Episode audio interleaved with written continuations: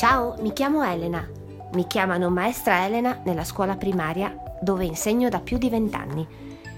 Mi piacerebbe parlare in questa rubrica di consigli di lettura per proporre ai bambini di scuola primaria e ai ragazzini di scuola secondaria di primo grado alcuni libri che io ritengo meritevoli di attenzione. Vi invito a visitare la mia paginetta Instagram Scoperte di Gioia, scritto senza alcuno spazio, e a non mancare ai nostri prossimi appuntamenti.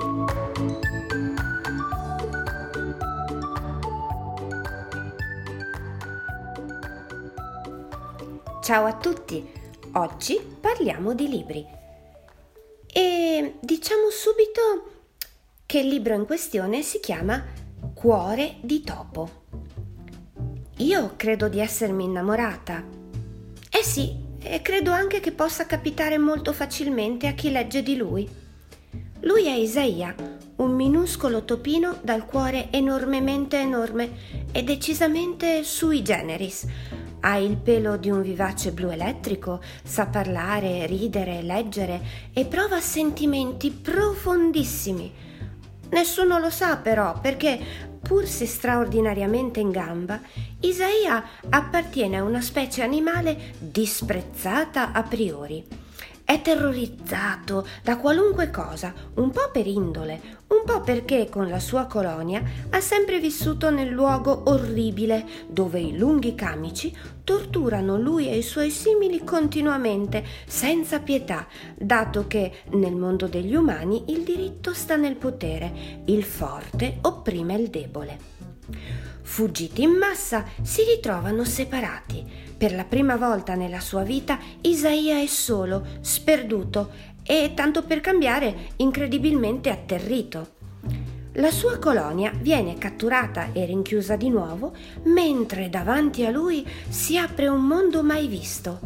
È popolato da terribili nemici volanti, striscianti e miagolanti, che lui riconosce per averne letto di nascosto sui libri che tanto amava in laboratorio. Lo abitano però anche esseri amici, come Hailey, una bambina diversa quanto lui, e la bella topolina Michaela, tutta da conquistare. Con loro organizzerà il grande piano per liberare la sua famiglia. Non sarà semplice.